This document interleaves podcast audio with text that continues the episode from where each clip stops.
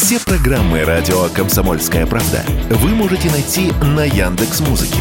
Ищите раздел вашей любимой передачи и подписывайтесь, чтобы не пропустить новый выпуск. Радио КП на Яндекс Музыке. Это удобно, просто и всегда интересно.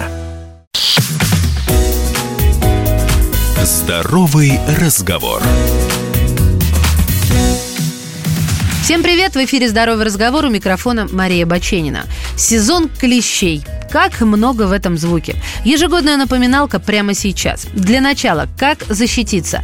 Ну, про брюки, заправленные в обувь и остальное, кофту с длинным рукавом, манжетами или резинками мы в курсе. Но, например, защитное средство от этих насекомых можно приготовить и самостоятельно.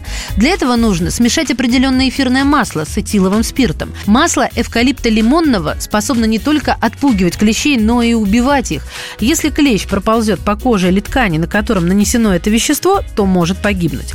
Раствор может быть на основе этилового спирта, потому что от эфирного масла могут остаться жирные пятна на одежде, плюс высокая концентрация, если оно будет в чистом виде, способна вызвать значительное раздражение или покраснение кожи человека. В случае же обнаружения на себе членистоногого следует обратиться в больницу для сдачи анализов на возможные инфекции. И в зависимости от результатов будет назначено лечение. Но для извлечения членистоногого не всегда нужно ехать в больницу, тем более, если она находится далеко. Клеща нужно снять как можно быстрее, и эта процедура достаточно легкая. Для удаления клеща потребуется обычная нитка, из нее нужно соорудить петлю, пинцет или же приспособление для извлечения клещей. Захватите клеща поближе к голове и проверните вокруг своей оси в любую сторону.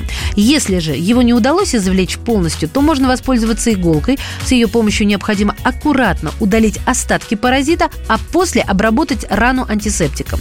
Вот извлечение извлеченного уже клеща нужно доставить в лабораторию, чтобы узнать, не является ли он разносчиком опасной инфекции, боррелиоза или энцефалита. И в случае обнаружения инфекции начинать лечение нужно как можно быстрее.